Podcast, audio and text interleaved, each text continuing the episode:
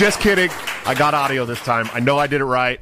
Uh, what's up? What's up? What's up? Welcome to Break the Cycle uh, with me, your host, Joshua Smith. Thank you guys so much for checking us out on a Thursday evening. Uh, I'm going to have to, you know, I always tell you guys what day it is. And uh, I'm about to record like six episodes because I'm going to be gone on Monday through for like eight days at Disney World. And uh, so I'm recording all these episodes. I'm going to have to remember not to say the day because it just won't make any sense. Everybody will be like, wait a minute, it's not Wednesday. What the hell is this guy talking about? It's Monday. Um, but anyways, we got a great show for you guys tonight. First of all, I want to shout out a couple new members to the to the channel. Uh, Level Zero and Derek Rethman, thank you guys so much for becoming supporting members of the YouTube channel. And yes, the boomers got jokes, Miss Shannon. Uh, but uh, thank you guys so much for financially supporting the show. Hit me up after the show. I'll make sure that you get into the Discord server. I know Level Zero is already in there, um, but it would be great to have everybody who financially supports the show in the Discord because it's a fun place and a really cool community and nice people. But of course, let's start off with some sponsors.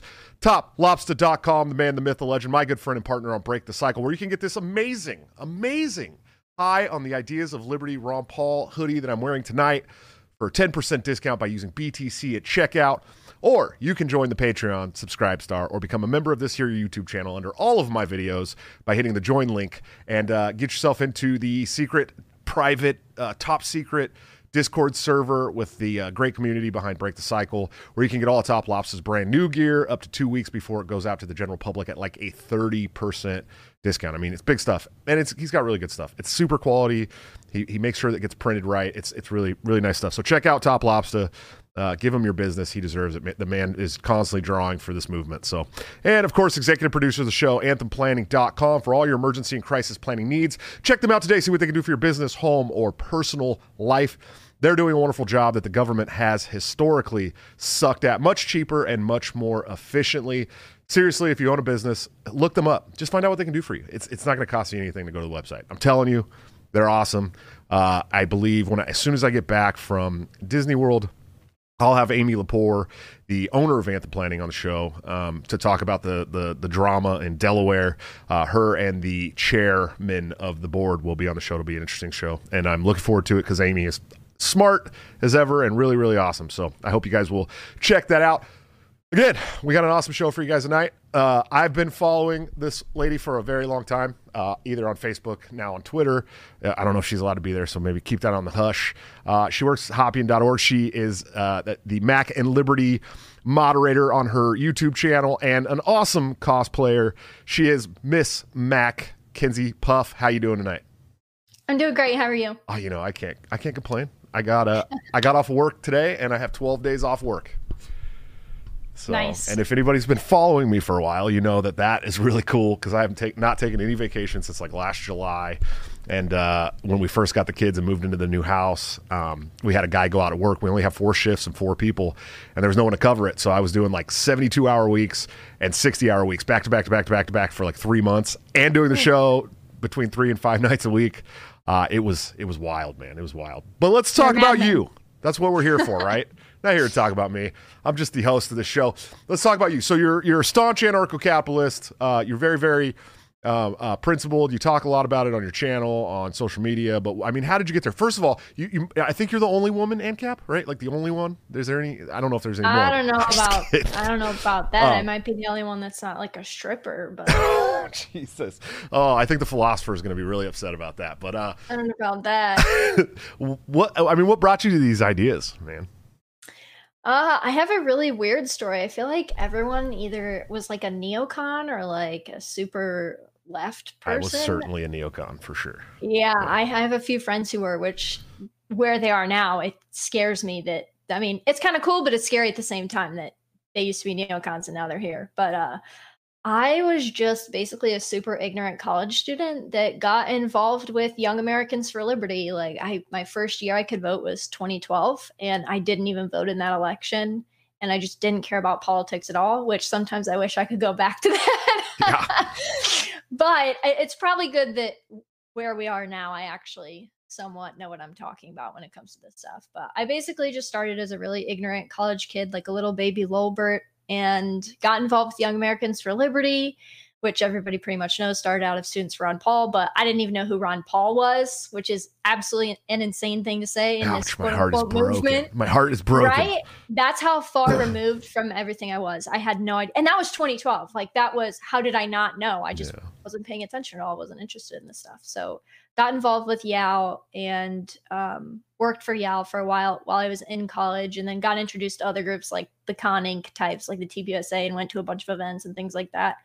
Basically, every political group you can think of. I went to like this International Students for Liberty conference and things like that, and basically just worked my way. And eventually, I, I met some non Lolbert folks who introduced me to the Mises Institute, which uh, without the Mises Institute, I would probably still just be a little baby Lolbert, not knowing what the heck I was talking about. So thank God for them. But yeah, and and now here I am, Yeah, just the going Mi- on podcasts and making videos. The Mises Institute is that is like that window you can't close, right? Like I talk about this on the show all the time. Like once, Once you go you through that window, it's over. yeah, it's like the ultimate. It's like the libertarian red pill is Yeah. the Mises Institute. And- Like once you and- take it, you don't go back. And the further you go away from the window, the harder Yeah. it is to ever tur- even turn around and look at the window. I mean, it's really that's really Yeah. how it is. You start getting in, you know, you it, a lot of people get to the Mises Institute by Rothbard, right?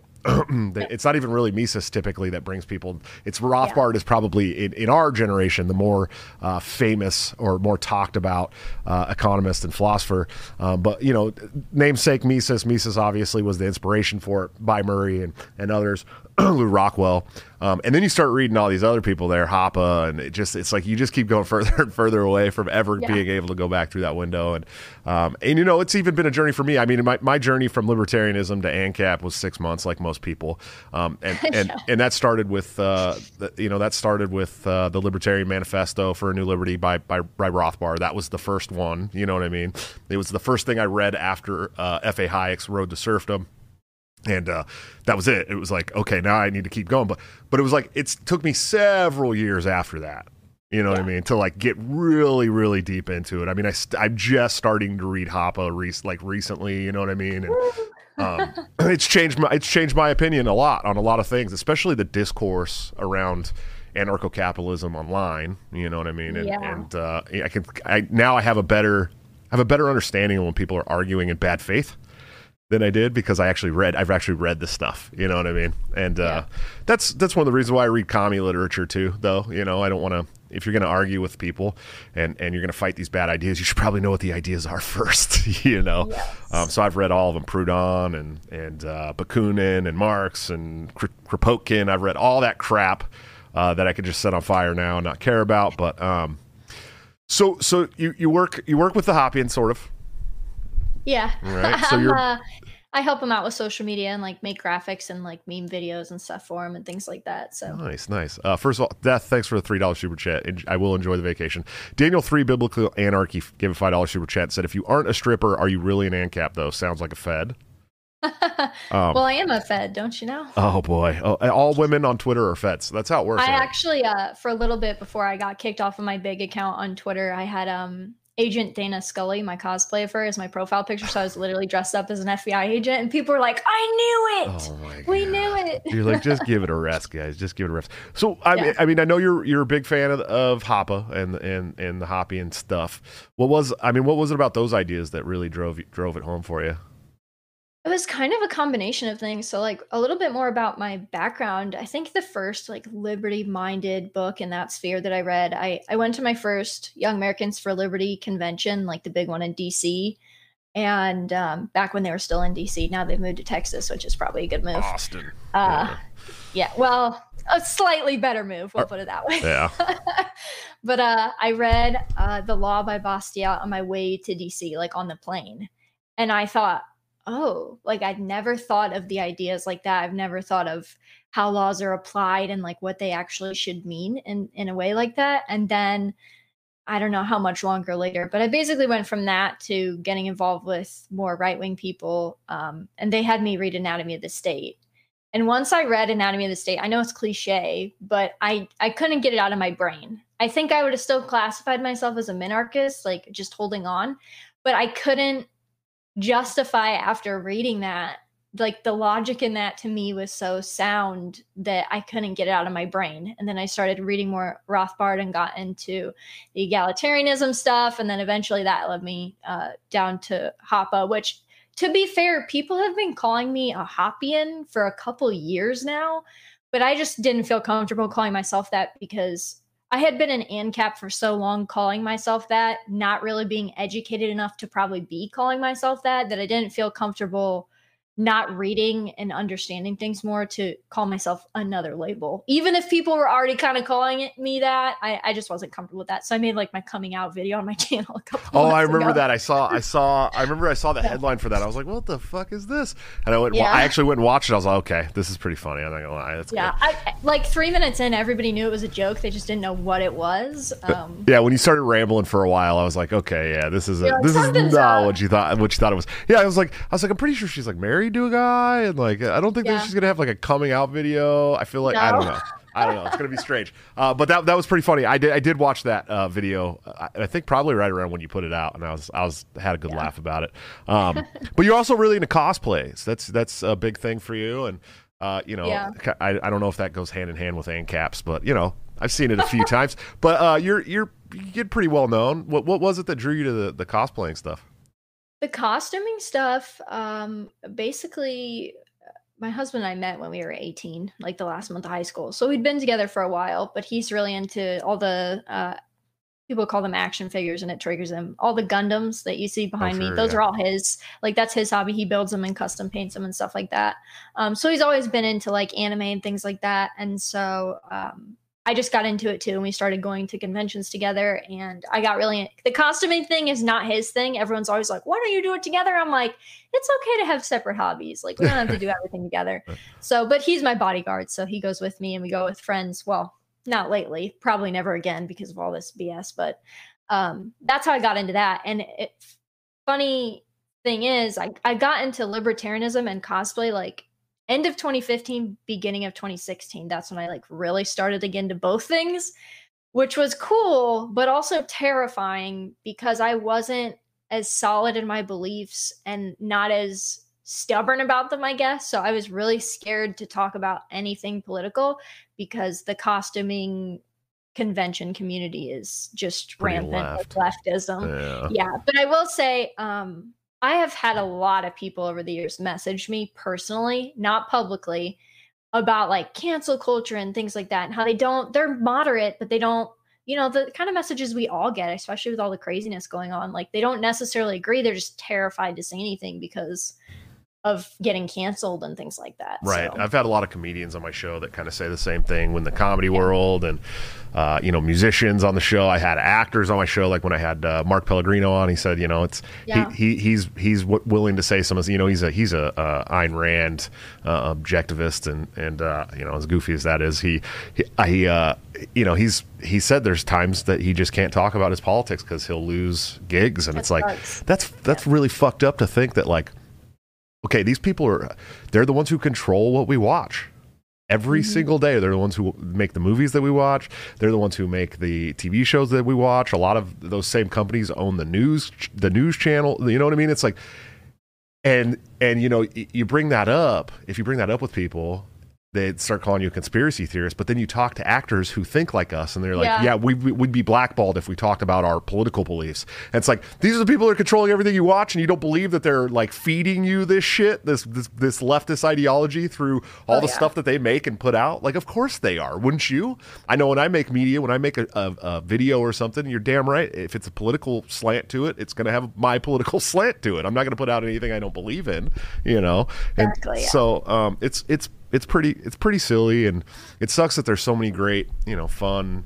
Uh, communities like that that are just overtaken by this shit, and that's what they do. You know, I, I don't know if you if you're familiar with Karlyn Bor- Borysenko, who I've had on the show. I know that some people are not fans of Karlyn, some yeah. people are. I get it, but she, you know, when she did the walk away movement, and she she the reason why she actually finally went away from this left, you know, leftism or whatever was because she was in like a crocheting club Oh yeah, I remember that was like literally a knitting club. Yeah, it was like a knitting club, and these leftists like infiltrated the knitting club. Like this is this is horrible shit. You know what I mean? And we and we it's it's so funny because you know when you talk about especially with the Lolberts, right? Like, don't get me started on the Lolberts. I, I've I've been around these people for years because I work in the Libertarian Party, and uh, for the longest time, yeah, yeah, yeah, for the longest time, it was uh, yeah. I have my I have my in the fu- my in the in the Fed uh, Mises Institute mug Nice. here. So, um, but uh, I worked around these people for a long time, and it's like anytime you're like, oh, leftists are cancer, leftists,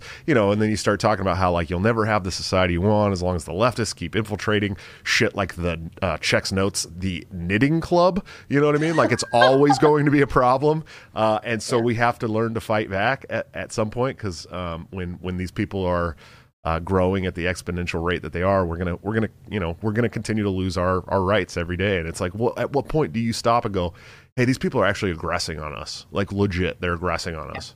Um, and so you know the Lolberts are like, oh, you can't you can't do this, you can't do that, you can't fight this, you can't. It's like shut the fuck up. You know what I mean? Like these people are literally trying to. I we turned on. this is.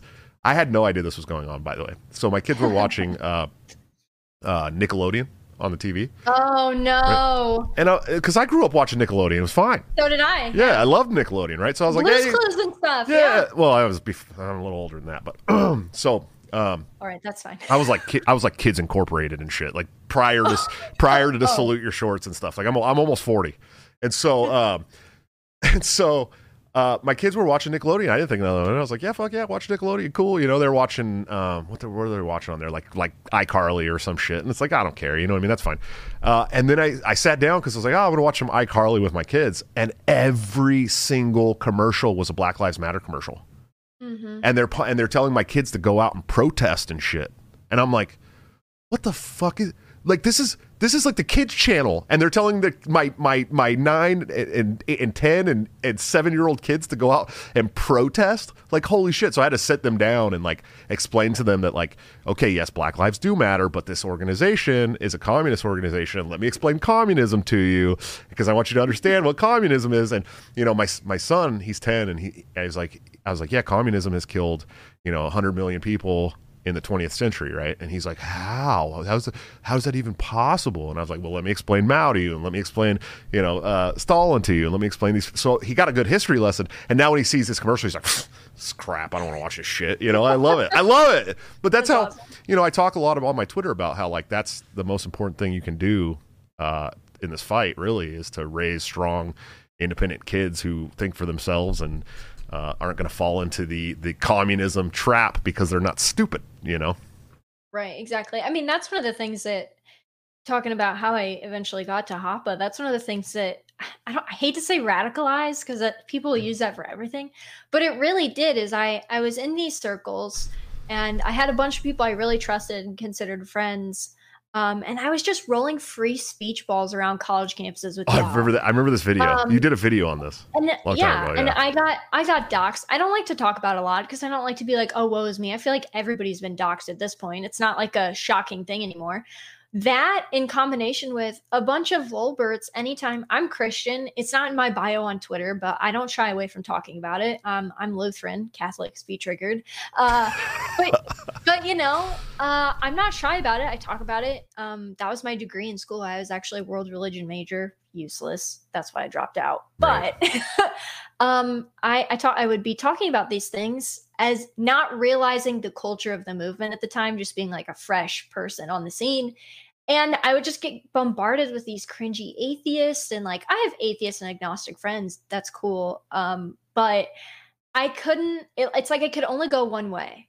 I could criticize conservative like social views basically and Christianity and like the establishment of the church and things like that which I mean it's kind of in my history obviously as a Lutheran but the moment I would just I think I remember one time I posted a picture of my brother and I in a church on Palm Sunday on my Twitter and I was just like bombarded with all these idiots like oh didn't know you couldn't think for yourself. You're like a crappy libertarian all this and I was like I'm done. And the further I got down the line the more I read Rothbard and the dreaded late Rothbard and got into Hoppe I'm like no actually screw you guys. Actually these values whether you're christian or not are they're conducive to a free society. And the fact that you're attacking me you say live and let live. That's what really got me the live and let live people there it usually only goes one way. And once i started to notice that Yeah. because i genuinely didn't care. I genuinely was coming to it from okay i don't care if you're christian or not you know i don't care if you hold these exact social views that's fine whatever. Lgbt all that stuff's fine blm whatever. I was even one of those way back in the day because i'm like well they're not hurting me. Well eventually they literally started to aggress upon me dox me and things like that and attack me. And at that point i realized i am not playing on a fair playing field Right. because they're coming from a malicious place and I'm not. And I think that's a big problem with modern libertarianism like in general is um we're not fighting back. It's like we're a defensive philosophy. And we just let people beat up on us. Um and that's a huge problem. We should be you know, actually making sure people know what the hell they're talking about. People say all the time, "Oh, well, you're a woman." That people gate kept you. I'm like, thank God they did. Otherwise, I would still be th- saying things like Black Lives Matter and stuff like that. I mean, it didn't exist back then, but I essentially, you know, was like, "Oh, equality for everyone, live and let live." I might still be saying that had people not been like, "You're being an idiot. You should read this Mises article." Like, thank God people did that, or I would still be one of those people. So Yeah, absolutely. No, I get it. I, uh, you know, and and getting back into the religion aspect, I, you know, I fell away from religion for a long time. I grew up uh, uh, non-denominational Christian. My dad's side of the family is Jews, and my mom's side uh, uh, was my, my grandfather was Catholic. So I'd go to the Catholic church sometimes. I'd go to the non-denominational Christian church sometimes. Uh, I've been to temple a couple of times in my life, but I, I, I, you know, I grew up religious. I was religious. I considered myself just a Christian, and um, sometimes I considered myself a Catholic, but I never went to catechism or anything like that. Um, and uh, and uh, I fell away from it for a long time. You know, especially when I got out of the military. I just you know, it's like first I didn't have time to go to church, and then I just, you know, I was like, oh, I don't know, and then I told everyone I was agnostic for a long time, but thankfully a couple years ago I started finding my faith again, and it, it's really, I mean, it's helped me be a better person, which is important. Um, even if you know, and and and that's the thing is like, people will beat up on you for this, right? Like. You know these these these like hardline atheists and and they'll beat up on you for like having faith in something but those same people will turn around and be like the government's gonna save me. And it's like are you for, are you for real? Like this is you so so i'm not allowed to believe in god but you actually believe a government that has never given you any single shred of evidence that they will ever save you from anything is gonna save you in these trying times bro you're worse than any christian i've ever met. Ever the real flying spaghetti monster is the state. Oh yeah, absolutely, absolutely. I think we got some super chats. Let's check it out. Uh, let's see. Roy Cephas Jorgensen. I think I did it right. Five dollars. Mac was the reason reason I switched to ANCAP. I saw one tweet about Hoppe, and it was all downhill from there. Look at you turning people. Aw, Nice. That's awesome. Uh, Biblical An- Anarchy. Daniel, what's up, buddy? Five dollars. Uh, Christian ANCAPs for the win. I'm a Calvinist, but Lutherans are cool, I guess. Oh, he didn't say I guess. I just said that. He probably means, I guess, if he's Calvinist, but that's okay. I, you know, I don't really understand uh, Calvinism to be honest with you. It's not something that I really know much about. So, uh, let's see. Oh yeah, I've read Karl Hess's Anarchism Without Hyphens, and and I, you know, that's what I've been. Here's the, so here's the deal. I've been telling people for a while that I'm just a black flag anarchist now, right? Like like just a, just anarchists without adjectives, uh, because there was so many ANCAPs that were so embarrassing.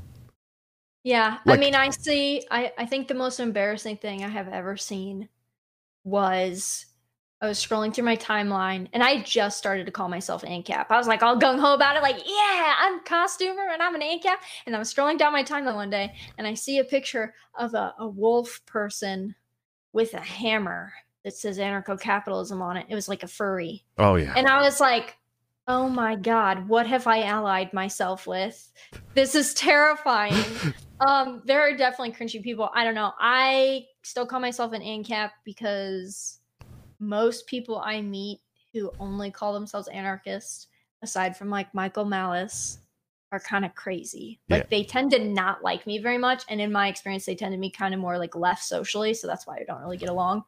But yeah, well, it's like a, that's just my observation though. Yeah, and it's like it's like uh uh cringy. It's there's a lot of cringy people in the ANCAP circles, like real bad, and it's like, uh, and I feel like sometimes I feel like they're probably just really young or you know kind Oh, of yeah. retarded or something. I, I just, know. I just had a guy um comment on my YouTube channel who was like, he joined my Telegram channel and he was like, Yeah, I've been watching you since I was 16. I was like, How old are you? And he's like, I'm 18 now. And I was like, oh my god there's minor i'm influencing young brains which is like cool but also terrifying at the same time. I'm like are they grooming you? Are you okay? Do i need to help you? Like what's happening? Yeah it's and it's important it's important to mold the the next generation you know and that's you know i'm doing it with my my army of children and other people do it other ways and uh, it is important you know I, I wish more kids would watch my show. Of course i cuss a lot and stuff on the show and so i don't i don't want to really you know i don't let my kids my kids don't watch my show. They're not allowed to watch my show you know and um, because um, it's a lot of cussing. I don't like to hear the F word, and I say the F word on my show. I don't say it a whole lot. Like I never say it in the house. It's only on the show. It's like this is just part of my online persona, guys. Okay, I'm really, really like a really good guy that doesn't say the F word unless I'm at work with my buddies. Um, uh, so, so yeah, so okay, so let's talk. You know, you we, we talked a little bit about sh- before the show because I was I was trying to get your thoughts on like trad wife stuff. You did you you have it on your on your Twitter wife okay? Yeah. And i know you're you can be kind of traditional with your values obviously religious but then you said yeah i'll make fun of some trad culture which i thought yeah. was kind of funny. So what what's uh what's your views on that stuff? Uh people have been calling me trad for a really long time. I think it probably is when people find out I'm Christian, they're just like, "Oh, you're trad." Um, but to me, trad has become kind of a LARPing, which to me, like, I know LARPing. Trust me, I don't do it, but I've been around it. Like, I can tell when people are LARPing. I'm kind of around LARPers a lot, um, and I don't know. A lot of the like traditional circles online, like, get just really cringy with it. Like, we call them uh, uh, the red pill guys have got me onto this phrase, sun hat goddesses like uh women like get into their like their late 20s like where i am now early 30s and all of a sudden they're like i have found jesus and they like put on their sun hats and they put on their like long cottage core dresses and they're like who wants to have babies with me? And like don't get me wrong if people are coming to faith that's awesome but it's become like a big grift online and it just it's very icky to me. Uh also i've made the joke um that i can't be traditional because i'm not into black guys um, because that's also kind of a trope online. Uh, which, like, if that's your thing, all right, it's not really my thing. so I don't want people to call me trad because like a bunch of like the anime profile pictures will come after me thinking that's my thing and it's not my thing. So I, am just like in this weird place. I don't like the Lolberts don't like me because I'm too conservative in my social views. And then some more like right wing libertarians until they get to know me. Usually, once people talk to me and like see my Twitter feed for a while, they're cool with it. But a lot of people see the cosplay stuff and they're like, oh no, like, where's her OnlyFans? Like, right. where's it at? Right. I'm like, no, no. Like, I literally just like dressing up as anime characters. It's not that deep. It's not like a degenerate thing for me. Um, so I'm like in a weird, like, in between place. So, I mean, yes, technically, a lot of my social views are more quote unquote traditional but I've never referred to myself as trad, and I I find myself making fun of them more than I do like the statue profile pictures on Twitter and things like that. Sure, sure. that like try to be really deep and philosophical and stuff, and it's like. And they also don't like anime, so they get really the trad people get mad at me for the anime stuff. I'm like, all you people are crazy. Like we're allies. You guys just you guys just don't realize it, but it's a it's kind of a cluster to be honest. Yeah, yeah. I have you know my my fiance is definitely traditional in some senses. Uh, she stays home with kids and and seven kids, and I work, and uh, you know she does housework. I do housework too. We split it, but she she tries to you know do stuff during the day. She gives the kids rides. I mean, and then you know she takes care of me too, which is nice. But I, I take care of her in another sense. So I've I've never really understood like the trad thing. I think that to me it's just like oh well that's what a relationship can be. I mean, you know what I mean? Yeah. I don't know. I don't know. It's it's become such a big culture yeah. thing online now. I think it's kind of sad. Uh, it's honestly sad that we're at the point where that is something people LARP and not just something people naturally do. I think that's what really bothers me about it. Because I mean, my mom, um, my dad worked like three jobs. My mom babysat other people's kids out of my house. So my mom was a stay-at-home mom, but she was also taking care of people's kids that they didn't want to ship off to daycare, but they also didn't want to watch them themselves. So my mom was a mom staying at home herself, and so she started a daycare business. And so I grew up around like you were talking about your seven kids. I'm not gonna say I know exactly how that is because I haven't experienced as an adult, but until I was like 21, my mom had seven or eight kids in the house, like, running around all different ages. So it's I wild. know how chaotic it can be. Yeah, and that's and I I don't know how people do it all the time because at least those went home right, eventually, right? right? yeah, they they're always here, and and we have all different ages. I mean, from 16 to to uh, seven and a half months. So it's a, oh goodness. it's a wild range of emotions, and there's seven. Uh, let's see, six women and three boys uh, if you include the mommy and daddy. So it's uh, it's a lot. It's a lot for us to deal with. Six six women every day. Um, yeah. So I mean, I grew up. I'm, I'm not going to say like super tradi- traditional. Basically, the only I don't want to say the only reason we're Christian. My parents wanted us to go to private school because uh, my mom tried to put me in public school and I was terrified and didn't want to ride the bus. So me being shy saved me from public school, which is kind of amazing. Hi, kids. Do you like violence? Are you sick to death of pussyfooting around the truth while being constantly fed lies by news and big tech tyrants? If so, then come join me, Dan Smots, on The System is Down, where we get weird, have fun, and dig into all the dangerous taboo topics like conspiracies, politics, religion, culture, current events, and everything your family just prays you don't bring up around the Thanksgiving dinner table. And I know that reality is scary to some people, so if you're easily offended, just ignore this and go back to making cat memes or whatever. But if you're ready to change the world for the better, come join me on The System is Down at tsidpod.com or wherever you get podcasts. That's tsidpod.com because the system is down and truth is taking over. Yeah. Um, but so my mom stayed home and my dad worked. And I mean, my mom just got her first like big girl job like six years ago. She calls it her big girl job. She's so cute because she she hadn't been in the workplace for sure. since they had first got married. So to me that's just like you said that's just something that's just normal to me. And and it's really sad to me. I mean I, all of my friends pretty much aside from one really good friend i had had divorced parents growing up. I mean i'm a millennial. Like a lot of millennials parents are divorced. That's just unfortunately how it went. Sure. so um i always had that modeled to me. So it was never weird to me. And it's weird to me that like we'll go to family gatherings and i'll be like getting my husband a plate of food at like thanksgiving or something. And all the other men are like oh i wish my wife would do that. And like it's funny, but it's also just kind of sad to me that just like doing little things for each other is somehow revolutionary or you know it's it it's countercultural like when right. did we stop doing nice things for each other in relationships just because you love someone like yeah it's like it's, it's like now sad. if you if you do something for your your your lady or your lady does something for you it's like some there's some pissed off uh section of the united states that's going right. to be like yeah you're this or you're that or you're a simp or you're right. uh, or you're whipped or you're uh, you know you're you're you hate your own your own gender and it's like holy right. shit guys we can I have internalized misogyny. So. Oh, I'm sure. I'm sure of it. I mean, I, you know, it, it's listen. I've seen your posts on Twitter. Uh, I told them it's not internal; it's outward. I'm serious, but they don't believe me. They yeah, think it's internal. I try to tell people that toxic masculinity masculinity is good, actually, but nobody wants yeah. to hear that. Nobody wants to hear that shit anymore. Yeah, I think if masculinity got a little bit more toxic, it would fix a lot of things. you would hope That's so, but you know, opinion. everybody keeps drinking that soy taking ah. taking that masculinity right stop away from everybody. The, stop drinking the tap water. Get a water filter on your. Oh sink. yeah, we don't drink tap water in the house. Uh, we don't have any soy products besides soy sauce. That's it. You know what I mean? That's the only soy that's in my diet is soy sauce. Uh, and and I stay away. You know, I, re, I I'm legit. Like I I don't know if it I don't know if it is adding to uh, the pussification of men in America, but um, you know, I noticed that when the soy uh, production went up in this country, men started not being as manly, and so you know, we got to get back to we got to get back to chopping the wood for the fireplace out back. You know what I mean, guys? It's really weird. I don't I don't know what it is. There was like a point when I was a teenager. I didn't have a boyfriend until I was 18. I was just really I was just a tomboy until I was like 17.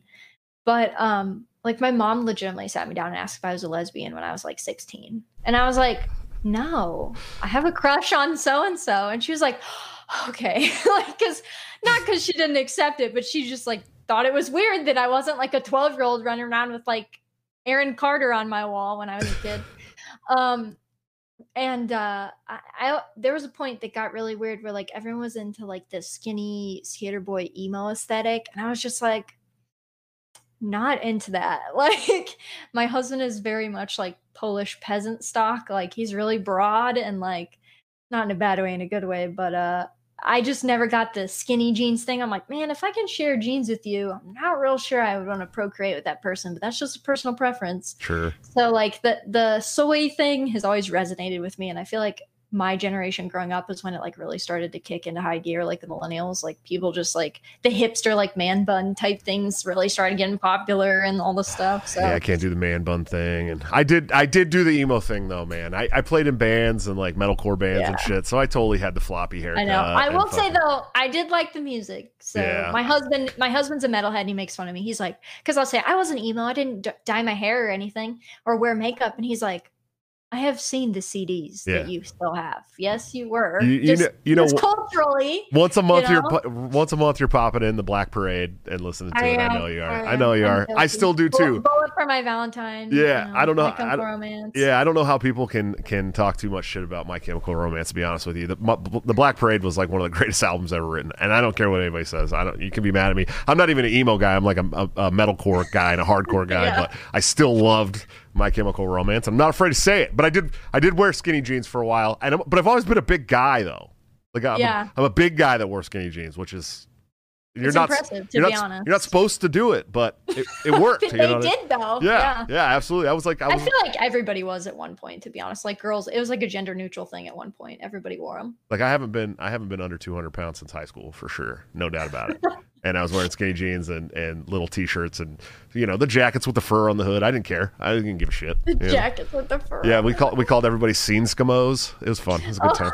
It was a good Oh my time. god. Yeah, I was a part of that scene, man. I, I sang in I sang in Oh. metalcore bands, and you know it was like that was the aesthetic. And if you wanted to try and sell CDs, you you had to go along with this aesthetic. And I did it. I didn't I didn't mind though. I didn't mind. It wasn't too bad. Now I'm a now I'm a boomer when it comes to my music taste. So Yeah. What are you listening to these days? I, I only listen to 70s and 80s music pretty much. Oh, Though sure. I, I pretty much I listen to everything. Um, but my, like my favorite band is Styx. oh, I love I'm- Styx. I grew up. I'm That's the shit I grew up on. I'm old. That's Yeah. the same thing with me. Like it's something my dad and I bonded over. I actually used to have 70s and 80s rock fan or something in my old Twitter bio, and I actually had someone call me like an alt right rocker mom. I think it was. yeah, nice. I don't know where they got that I was a mom. Maybe just because I had wife, they assume I have kids, which like whatever, I get that. And then they saw the 70s and 80s, and they I guess they just thought I was like a boomer with a cartoon anime profile picture. I don't know.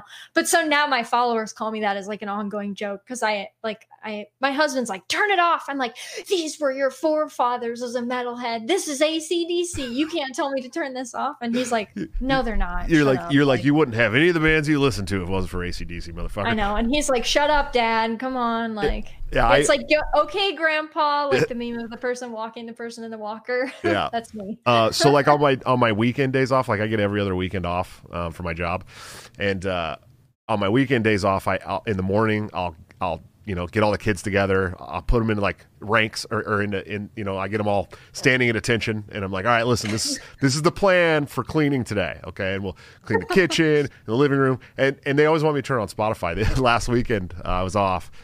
They're like, "Hey, can we can we turn on uh, can we turn on Spotify while we're cleaning?" I'm like, "Yeah, absolutely." And I put on Van Morrison. and because I love Van Morrison, right? And Yeah. uh, and Crazy Love's like one of my favorite songs, and I was I was like, this, you know, the kids are gonna love this. They're gonna love my my seven and ten and eight or seven, ten, nine, three, 16 year old are gonna love this. And I turned it on, and as soon as it started playing, i hate it they're like, "What the heck is this? We don't want to listen to this." I'm like, I'm like, shut up! You're gonna listen to Van Morrison while you clean. don't say anything or i will kick you out. Yeah. Like i remember my dad in the garage like on like nice summer days like blaring like the local classic rock station and me like dancing around in the garage singing like the uh it was like the uh i like big balls song. And my mom coming into the garage being like why is she singing that, Jim? What it like this is ridiculous. And my dad being like, it's a classic, you know. My dad still wears an earring and he's like almost 60, so like nice. he was he was like a pothead in the 70s, so Nice. Uh, Daniel Biblical Anarchy, uh, thanks for he just hit three months as a member of the YouTube channel. Uh, so now he will have that wonderful lime green uh, BTC logo. Thanks, man. He says he wants to be an alt right rocker mom. Sounds pretty freaking based. Uh, oh no. Uh oh. End Democracy, $2 super chat said, I heard Mac is an egalitarian. Is that true? Oof. Jared, come on, man. That's a rough one. That's rough. That's that's hard. Are you letting an egalitarian run your Hoppian accounts? I It's not very nice, so. buddy. That that hurt my heart. I'm not gonna lie. But I'm not even going to respond to such blasphemy. Can we talk? Can we talk about egalitarianism a little bit? As a revolt Yeah, against sure. nature? Because that's a, first of all, it's a good book. Second of all, There you go. That's the end of the discussion. It is a revolt against nature, and that's true. I mean, it really, egalitarianism does go against human nature. We weren't we weren't bred to be exactly the same across the book, uh, across the board on everything. But I mean, uh, what's what, what what's your take on uh, these these people who are pushing for egalitarianism? I mean, what do you think the end result would be if we all had the same amount of money and we all, you know, you know, just the same everything? I mean, historically, the result is uh, essentially genocide. So I'm not really a fan of that. But uh, hundred million dead. yeah. So I mean, that was one of the big things that really pushed me to read Hoppe. I mean, obviously Rothbard's got a book on it as well, or a collection of essays on it. So once I read that, oh, it's up there. Yeah, sorry. Nice. Um, that was one of the things. Once I understood the, because I used to be, we can get into this too. It's kind of related. I used to be one of those people that was like right wing and left wing. They're on the same bird. Right. It's like, okay. Historically, yeah, especially as Americans at the federal level, you want to argue politicians maybe pre what's going on the past 18 months. Now it's like if you if you're confused at which states you want to live in now, you're just you're stupid or blind or not watching the news. But um I used to be one of those people that be like, "Oh, the left wing and the right wing are the same. I'm not a part of the political spectrum. I'm above it." Like all the all the typical like Lolbert stuff. And I didn't want to call myself right wing, partially because I was just propagandized to think that those were the bad guys my entire life, which I didn't realize until I got into politics. I called myself a centrist. There's old podcasts of me being like, yeah, I was a little baby centrist. You notice I said Lolbert because I wasn't a centrist. I was very socially left wing because that's just the TV, all the TV shows I watched when I went to college, all my professors were like that. It took a one of my religion professors telling me that Lutherans caused the Holocaust for me to be like, holy shit. These people are insane. Like these are not i'm not i don't know what these people are but because i didn't at that point but i'm not what they are. I don't know what ideology they're subscribing to but it's not it's not me. Um so once i learned about the difference between you know egalitarianism and natural hierarchies and stuff like that everything started to click. Why i thought you know the republicans like the neocons in the Republican Party, why I thought, oh, well, those are right wingers, and I'm not that, so obviously I'm different. No, they're those aren't right wingers. They're they're all Trotskyites. Like they're also pushing egalitarianism, and even some libertarians in ANCAPs, like we talked about the cringy ANCAPs. Most of the time, historical constantly anti-communist. Even when I was like 19 in Young Americans for Liberty, I wasn't like pro-communist but I thought, oh, well, I can ally with those people and, and things like that. Um, and I eventually learned how dangerous that was because I got doxxed and things like that. So Sure. when it comes to egalitarianism, it's one of my biggest talking points now, and that's why I'm I'm glad I get to help the guys over at the Hopping Out because I think if more libertarians and just people right wingers in general realize that that's what's going on, that's why normal people don't really seem to get it and they they're frustrated with both sides quote unquote but they don't actually realize what's going on it's because they don't understand that it it all comes down to are you egalitarian or are you against that and you're for natural hierarchy Sure. so if more people understood that i think i think they'd come over come our way Yeah, I used to be a Unity guy too. I did. I did uh, for a long time. I used to. I used to be in this. Uh, I used to be in this really fucking cringy Facebook group uh, Oh, called no. called ANCAP versus Anco- anarcho capitalist debate or whatever. oh i think i was in that at some point Oh, so cringy. And I used to be the Yeah. guy I dropped the meme that had like this the the red and yellow and black snake and be like, We can Uh. team up to fight the state. And then they'd be like, Shut up, you fucking racist. And I'm like, What the they'd be like you're a fuck?" fascist Yeah, and I'm like? I'm like, I'm like, no, no, no. I'm saying we could ta team up to fight the state. You guys can have your commune, and I can Yeah. come off here and you know just trade freely with the people that live around me. Is that okay? Can we do that? And they're like, no, shut up, you racist, you bigot. And I'm like, dude, really? Are you fucking kidding me? And, and Yeah. uh, I've always been pretty undoxable because I shit post on main. Like I don't give a fuck. You know what I mean? Like I don't care. Yeah. It's like come find me. I dare you to come to my house. I dare you. Uh, but um, you know, is like I just so I never really cared about the doxing thing. I've, I've always I worked I worked in trade work for a long time. I still do, and you know, trade bosses don't give a shit what you do. Like they literally Yeah. don't care. My boss at work, uh, I'll be like, somebody will be like, oh, let's find out where this guy works. Like like in public, they'll say that about me, you know. and and I'll go to work in the morning and show my boss like, "Hey, check this out." He'd be like, "What a bunch of retards," you know? Like he's hilarious. Yeah. He doesn't give a shit at all. And so, um, thankfully, I'm in a, I'm in one of those positions, but not a lot of people are. And it's like, it's it's not like you hold these vile views where you're like, we should genocide everybody and this, you know what I mean? It's like that's not at all what you're talking about. You're talking about, can you leave me the fuck alone to live my own life without a state? You know what I mean? And these people are want to dox you and bring violence to you and all this terrible shit. And it doesn't. And and and so I I learned the hard way too. You know, I was like I was like, oh yeah, we can unify with these people to fight the state. It's like no, you can't. You can't do that because they're gonna stab. They're literally gonna stab you in the back the first chance they get. Even if even if they haven't defeated the state yet, they're gonna stab you in the back because they don't give a shit about you. They want you dead. Yeah. They want you You're dead. just- You're just gonna be a, a stepping stool. Your body is gonna be a stepping stool, essentially. I think, and I, obviously they didn't mean it to be this way, but I think one of the biggest like red pilling moments for me, from like Lolbert to what I am now, is when I went to the International Students for Liberty conference, and I was there, and they're big unity people. They always have been. They still are. Um, unless you happen to be a right wing libertarian, in which case, good luck. But right. Right. I was at the conference and there was a group of people that had a table. I don't even remember who it was. I'll, I'll probably remember it after after we get off here. But I was with a friend, and actually Eric July was there too. That's where I actually met Eric for the first time. But uh, so there was good people there. I'm not saying there was no good people there. But I saw this table of guys, and there was this one guy arguing with this group of guys at a table, and they were talking about like anarcho communism and like free markets, not capitalism, and all this. And I'm like, I turned to my friend who was a Mises guy already and younger than me, genius, and I go, "What are they?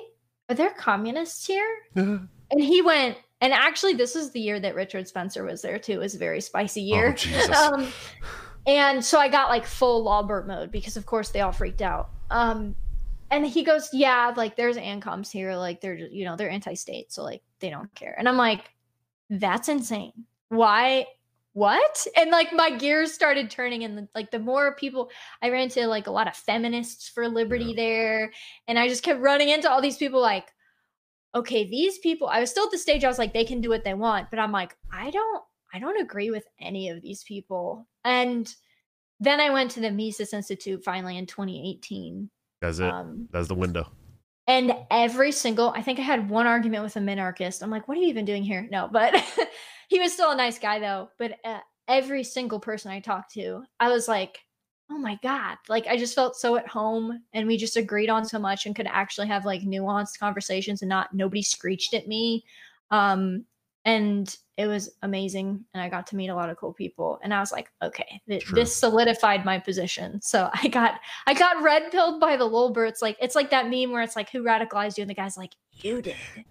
That that's it. That's all. That's all it took. Well, so, it's it's like so so. Here's here's I, I guess a good summary of all that really is leftists infect movements and subvert them. That's what they do. That's literally their playbook. Um, And so I, I know you you know say what you will about the Libertarian Party. I get it. I know people are not huge fans of the Libertarian Party. Uh, I I ran for chair 2017, 2018, and uh, this was right around the time there was a founded a Libertarian Party Socialist Caucus with actual ANCOMs and and and and uh, you know mutualists and all these different left ideologies and is that or is that the year? Isn't that the year the guy that actually ran for chair or whatever was an ANCOM? Yeah, and he had he got, he came up on stage with the uh, I can't remember if it was a Bakunin shirt or a or a Karl Marx shirt or a Kropotkin shirt, but he came up to debate me with that. And he and admittedly later he said he only his actual words were that he only ran to fuck my couch. That's what he said. So he was basically trolling. Which yeah. is which is funny because that's probably the only thing that guy can fuck anyways is a couch. But um and so and so uh so you know at first this was when i was still back in those cringy groups on facebook and stuff and at first i was like i was like okay uh, maybe we can unify with these guys and work with them somehow. But then it was like in the back of my mind i always knew that communists infect and subvert. That's like their playbook. That's what they do. Uh, they, they infect the movement and then subvert it and change it. And um, so at some point during that campaign i decided to fight. Like i was going to fight these people and i was going to you know I, I came out sling, slinging fire like okay we're going to win this. We're going to take over this this national board and we're going to kick all these fucking communists out of the party. Like you guys are not allowed here anymore right? I I'd never read Hoppe at the time, but now I know you know physical removal and all that shit. Um, and so and so that was like my campaign platform. Was like uh, we're going to get rid of these leftists. They don't belong here. They're they're subverting this movement. They're trying to take over the Libertarian Party, and to some extent they had. You know what I mean? They were controlling the messaging. They were doing these things, these leftist things in the party. They were arguing, calling people racist, and all this same shit. And then, uh, and the Mises Caucus came around. You know, regardless of how you feel about them, they have uh, reinfected the movement and taken it over, uh, or the, the party, and uh, and really taken it over. They own like 27 state boards now, and uh, the Socialist Caucus is like gone. They're not even around really anymore. You know what I mean? So it's like it's nice to see our good ideas winning in the political sphere, even if it's the shitty Libertarian Party. I know everyone hates it, but um, it's you know it's a good it's a good turning point. You know, I mean, I I was a person probably as early as like mm, 20, 2018, 2019. I probably still would have been like, I have never been one of those ANCAPs. It's like, if you vote, you're a slave. I think that's idiotic. You know, if your your taxes are going to be raised locally and you vote against it, you're not a slave. You're you're defending yourself. That's how I take it.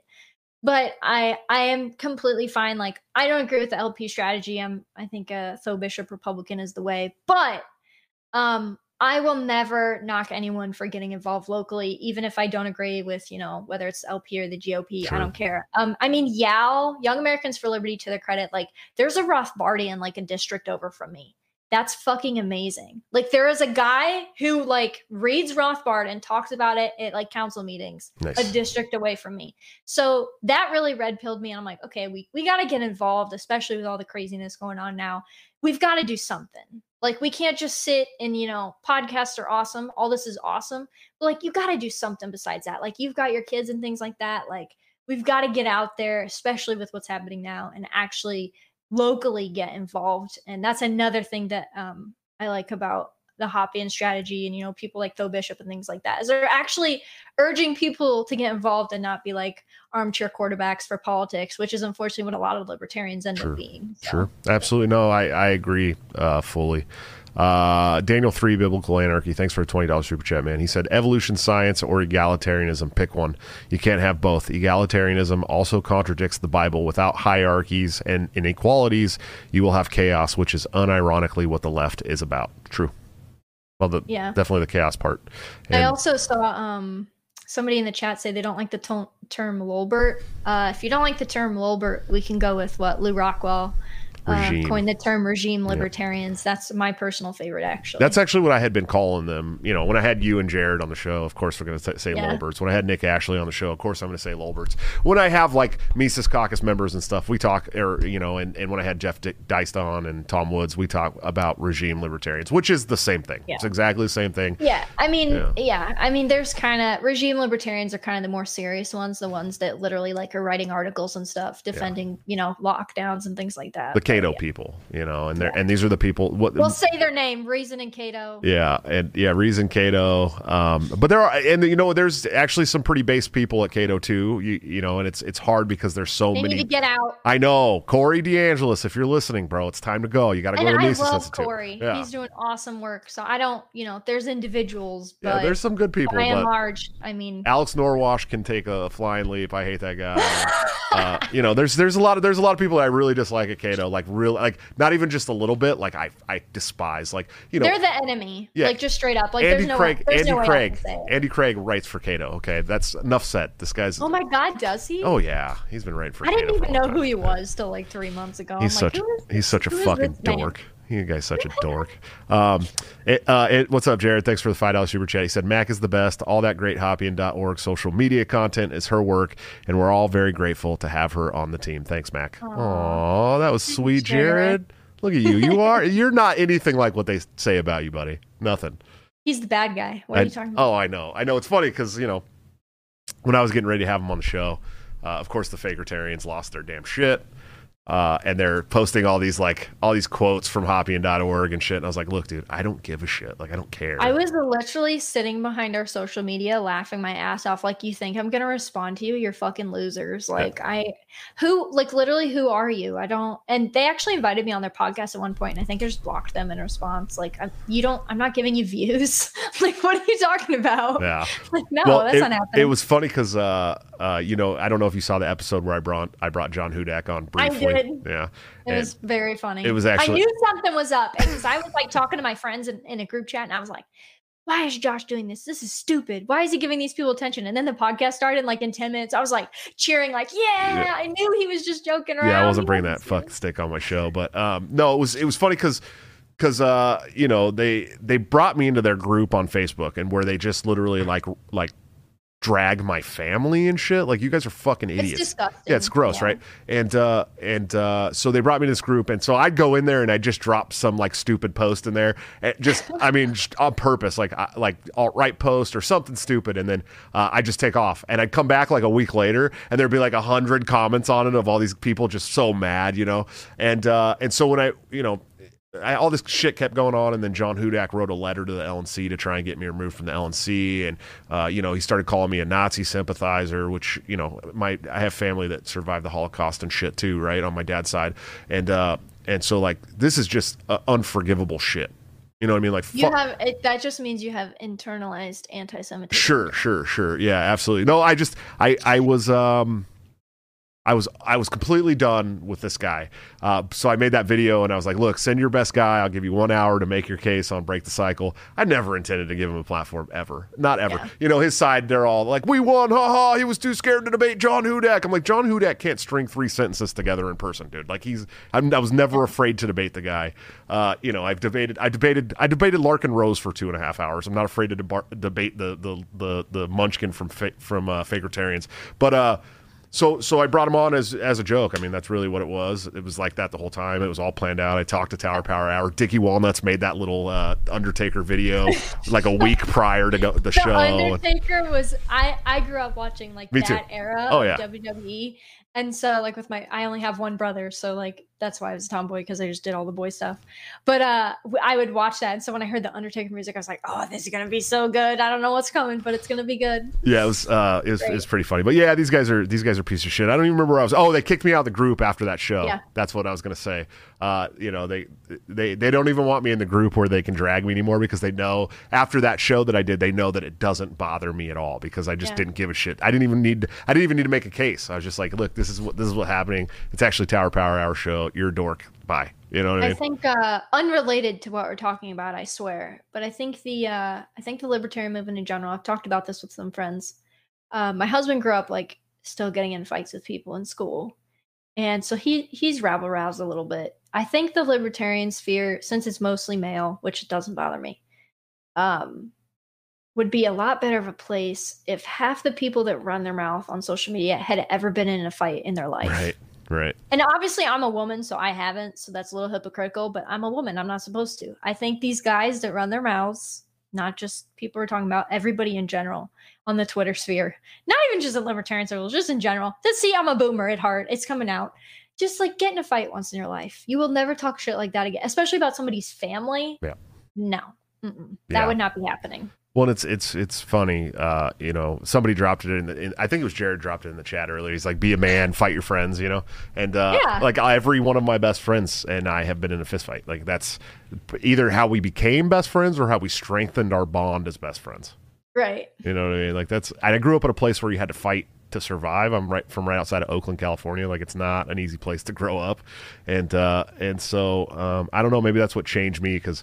You know, I'll talk shit online, but I'll talk shit to people's faces because I've been punched in the mouth plenty of times. It Yeah. doesn't scare me at all. At all. I mean, I, I've been given a lot of credit to Twitter, but I have also been radicalized by my husband, who also grew up in a not so great area of where we live. Sure. Um, and he used to make fun of me all the time for the live and let live stuff and and being a little baby and just so naive about equality and all that. He's like, I can tell you firsthand that's not real.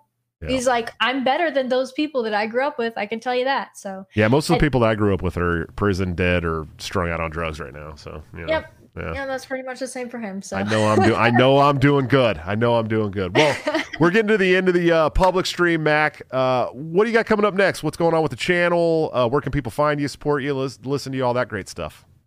Yeah, so if you wanna, I'm hopefully gonna be putting some more stuff up on my website. So when I got kicked off of Twitter back at the end of March, I think it was, I made a website finally because I was like, I gotta have somewhere for people to go just in case I get digitally removed from everything. So to speak. Um, so to speak. So um, you guys can find me there, or my YouTube channel is Mac and Liberty. I also have a Facebook page. Um, and if you go to any of the videos on my channel, Mac and Liberty, all my social media and my public telegram and everything, you guys can join in the description there. Also, um, I guess plug a little Hoppa.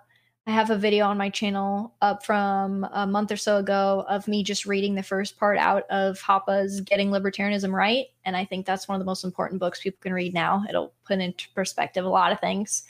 Um, and then, of course, follow the Hoppian on all social media. Don't. Uh, I'd rather you guys follow that than me. To be honest, that's more important. Yeah, I just bought. Uh, I just bought Getting Libertarianism Right uh, a couple weeks ago, and so I, I haven't got a chance to sit down and read it yet. It's short, so It's a mu- once you read that, it's kind of like the egalitarianism book uh, essays by Rothbard. You're just like, oh, okay. You just it's a it's a light bulb moment. At least for me, it was. So. Nice. Well, I got uh coming on the show on the 19th uh, when I get back from Disney World. I actually have Dodie, uh, Jody Plauché, who is the son of Gary Plauché, who was the man at the payphone that shot his son's um, uh, uh, uh, oh, that's kidnapper. that like famous, the uh, very famous news uh, Yeah. news clip of of Gary Yes. and, and the cops scream why Gary why well Jody the son is going to be coming on my show on the 19th Wow, that's gonna Um, be really interesting. yeah, I'm really interested. He wrote a book called "Why Gary Why," which is the, what the cop screamed at his dad after that he shot his uh, his abuser,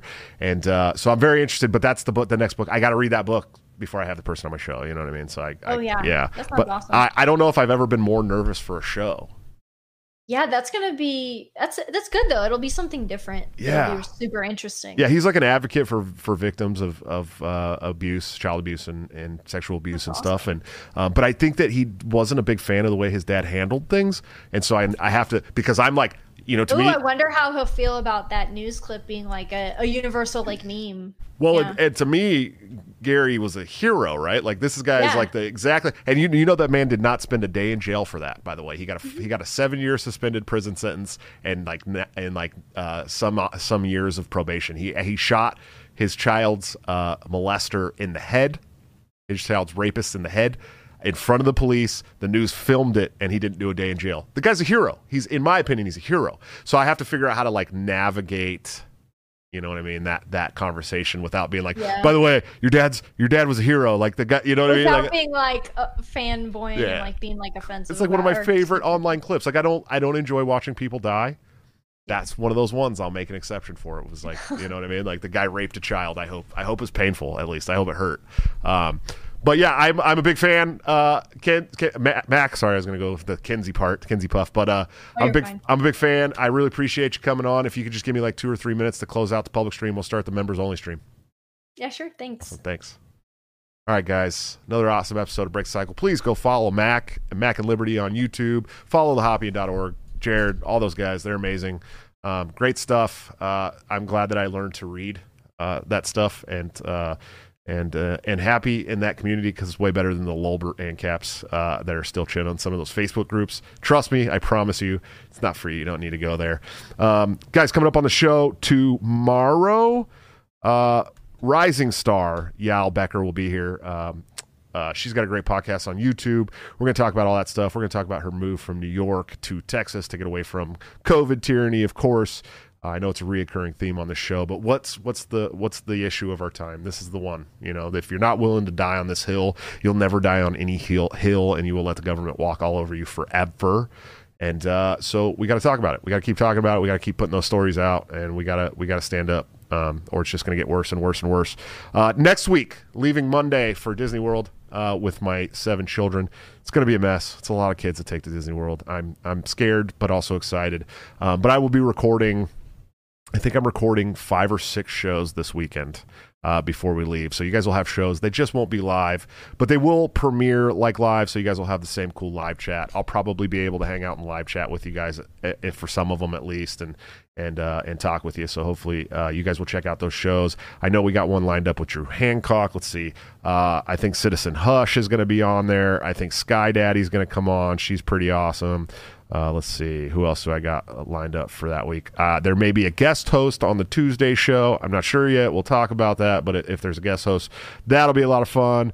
Um, I'm pretty sure the Clint episode will come out next week too. So the the makeup episode with Liberty Lockdown will be on there, and uh, Kentucky Rebel Scum from Twitter will also have a show that week. So good shows. They just won't be live. I hope you guys will will check them out and and uh, hang out with me in the chat. I'll see you tomorrow for the show. Oh, did I did I just leave Yal Becker up on the uh, on the screen? I did, didn't I? I did. I figured you guys wanted to see it. Uh, I'll see you tomorrow for the show with Yal Becker. I hope you guys have a great evening. But until then, don't forget to break the cycle.